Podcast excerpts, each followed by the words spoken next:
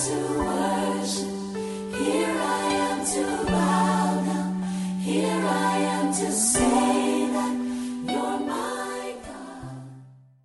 I will read the scripture reading for today. It comes from 2 Timothy chapter 3 verses 14 through 17. Listen now to the word of God. But as for you, continue in what you have learned and have become convinced of, because you know those from whom you learned it, and how from infancy you have known the holy scriptures, which are able to make you wise for salvation through faith in Christ Jesus. All scripture is God breathed and is useful for teaching, rebuking, correcting, and training in righteousness, so that the servant of God may be thoroughly equipped for every good work. This is the word of the Lord. Thanks be to God. Uh, today we have a special treat. Uh, Reverend Minyoung Lee will be giving the message, Face of the Message. Let us pray. Lord, uh, help us to speak and listen wisely and, and, and, and in holiness so we can listen to your word. In Jesus' name I pray. Amen. Think of me as a, as a guest speaker. I consider Pastor Edwin uh, as the main conduit of the Word of God to this English service and this congregation. And I personally am being deeply touched by the messages given through Pastor Edwin. The reasons that I stand here today is one, to relieve Pastor Edwin some of his preaching responsibilities, even though I know that he enjoys it and you know do, does it out of passion. But uh, you know, for I kind of know how heavy a burden sometimes it could be. And two, because of my pa- because of my passion for the Word of God, especially for being a messenger of gospel. And three, I take you as colleagues in being the servants of the Lord, servants of the Word, being elders, teachers, parents, and friends. The Word of God is working mightily through you, not only in your own life, but in the lives of people around you. They say if you go to a seminary, you lose your faith in the Bible because you learn, you know, so much sophisticated things about Bible, you are no longer able to believe or no, you're no, no longer able to maintain the childlike faith in the Bible. Not me. My conviction that the Bible is truly the Word of God, and not only the Bible is true, but is alive today in our lives, grew only stronger. Not because I studied a lot and found some deep truth about Bible. Maybe I did, I don't know. Not because of that, but because I sensed God in the Bible. And it was possible largely through faithful messengers who themselves had met God in the Bible. My teachers, including Dr. Whitbin, and my friends with whom I read together, wept together, prayed together on weekly messages around, on weekly meetings around a Bible text. I came to believe the Bible and all the promises, teachings, commandments in it because of whom I met and saw, not because of what I studied and learned. Oftentimes, it's not what is being said, but who is saying it. We put our trust in words based on who says it, not what is said or whether we like it or not. Because the trust, the true and right sort anyway, is mainly relational. Today's text is saying exactly the same thing. As you know, the second Timothy is the last letter by Paul. It is like his last testament, his will, if you will. No one says trivial things on their dying breath. So it's pretty important stuff.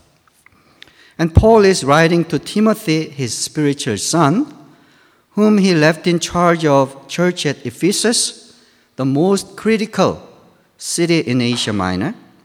And Timothy was young and kind of too sensitive. He cried a lot. And Ephesus had many false teachers who were quite skillful and crafty, even charismatic. And Paul is entrusting Timothy to the Word of God, just like he did in Acts chapter 20 for the elders in Ephesus. Now I commit you to God and to the word of his grace, which can build you up and give you an inheritance among all those who are sanctified. Acts chapter 20, 32. First of all, Paul is saying to Timothy, continue what you have learned and confirmed, and knowing from whom you have learned it. Knowing from whom you have learned it. As important as what you have learned, it is from whom you have learned it. From whom? First of all, first of all from his mother and his grandmother. In chapter 1 of the, the same letter, Paul says this I am reminded of your sincere faith, a faith, a faith that dwelt first in your grandmother Lois and your mother Eunice, and now I'm sure dwells in you as well. 2 Timothy chapter 1, 5. And from, and from Paul himself, Timothy learned. In chapter 3 of the same letter, he says this You, however, have followed my teaching, my conduct, my aim in life, my faith, my patience, my love, my steadfastness, my persecutions, and sufferings that happened to me at Antioch, Iconium, and Lystra, which persecution I endured, yet from them all the Lord rescued me. Teaching, a right sort anyway, has a face. You don't just hear the message, but see the face of the messenger. That's why it was said in Romans, How beautiful are the feet of those who preach the good news. Not only the news is good and excellent, but the feet of the messenger are beautiful. And the feet are beautiful because it is sent by a good and beautiful master. The good news is good not just because of the content, but because the intent and plan of the one who sends the message is good. The good news is good because in it, God's will to save is being expressed and is being fulfilled. In gospel, his pleasure, if you will, is being fulfilled. God is rejoicing when gospel is being preached. So how can a teaching, how can, so how can a teaching has not a face? You and I are the face of gospel. We lead out of who we are. It's not what we teach and what we do, but who we are. Before God, before the people God put around us, as our church. Not that the content of the message is not important. We teach out of Bible, and Bible is the perfect guide both to faith and life. Verses 15 to 17 uh, is, is, is an excellent summary of the doctrine on the scriptures. It gives wisdom to be saved. It equips the saints for all sorts of good works, faith and life. So we should know the Bible and know it well. But every aspect of the Bible, its origin, the process it works on us, the end result, the benefit and power it does upon us is all relational. Verse 17, the end result of the, the uh, end result of the, of the life with Bible is relational. Being wise for salvation is not about possessing some secret knowledge. It, it, it is through faith in Jesus Christ. And as I said, the faith, trust, a right kind, is relational. We put our faith in Jesus and His good news not because we like the message, the content, or it is a fancy teaching, but we encounter an infinitely loving Savior and awesome God in it. Bible does not teach just what is right thing to do, but equip, equip us to do them. And it is a process, a lifetime process, and it takes relationship to go through the process of equipping. The process is teaching, correcting, uh, teaching, rebuking, correcting, and training. Like a father disciplines a child. Teaching is to teach what is right. And no, no uh, not a child in entire human history did the right thing all the time because he was taught, she was taught the right thing to do. You know, everybody, every child goes astray. You have to rebuke. You have to tell them that's not right. You know, if you don't do that, you're not a cool parent, but you're a lazy parent. Uh, rebuking. Bible does that. Have you ever been rebuked by the Bible? Have you ever been rebuked by the Word of God? Bible does that. And not a child in entire human history uh, came back to the right way because he was, she was rebuked. You have to help them to go back. Sometimes you have to wait. Sometimes you have to use the rod. You know, spare the rod, spoil the child, you know, when they are very young. But when they are teenagers, you do that, you know, you're not helping them. You know, they, you know, just, they're them, um, you know, correcting, helping them to go back to the right way. Bible does that. Bible waits. The Bible oozes us to back to Him, back to, back to, back to God, and training in righteousness. The process the Bible works in our lives is very, very fundamentally relational. The origin of Bible is relational too.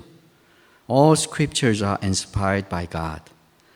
It's not the inspiration of God is not about some impersonal dictation machine kind of thing, you know, just you were in trance and you know the, the message come to you and you just write down the message. It's not like that. The inspiration inspiration to the authors of the Bible means that the Holy Spirit worked on the author's life, every aspect of it, people he met, the books he read, the hurts he went through, the miraculous rescues he received, his family, history, economy, international relations, and whatnot, to the point that what the author writes down is exactly what God intends to be written.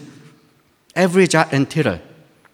So the way the Bible was given to us is fundamentally relational. The way Bible was written, inspirational. The great things Bible gives us, wisdom for salvation and strength for good works, perfect teachings for faith and life, and the process it works those benefits on us. Basically, the process of loving discipline, like a father to a child, through a lifetime process, is all relational. The Bible has a face, and that face is full of mercy, hope, joy, patience, full of love. We are called to be the face of the gospel. What a great privilege. What an awesome calling. May we first see the face of God, awesome and terrible, and find mercy in His eyes when we read the Bible. May we hear the voice of God, more terrible than thunder and quakes, and hear the loving whisper of a loving Father. May we be able to lead people to the place they can see that face themselves, the place where they can hear themselves. We are not the face, we are not the voice, but we are to lead, drag and pull if needed, them to God by any means. But also may we somehow take after the heart of God who sent the good news to save. May we take after the love of Christ who became the good news himself with ultimate self sacrifice. May we depend on the Holy Spirit who is mightily working in our lives as he did in the Bible authors and all the saints who lived before us, so the Word of God may be fulfilled in our lives. So may we, may we mean when we speak, May we desire the well being of our neighbor when we encourage. May we yearn for salvation of our friends when we witness. May we believe and hope when we pray for our brothers. May we somehow be the face of the message we convey.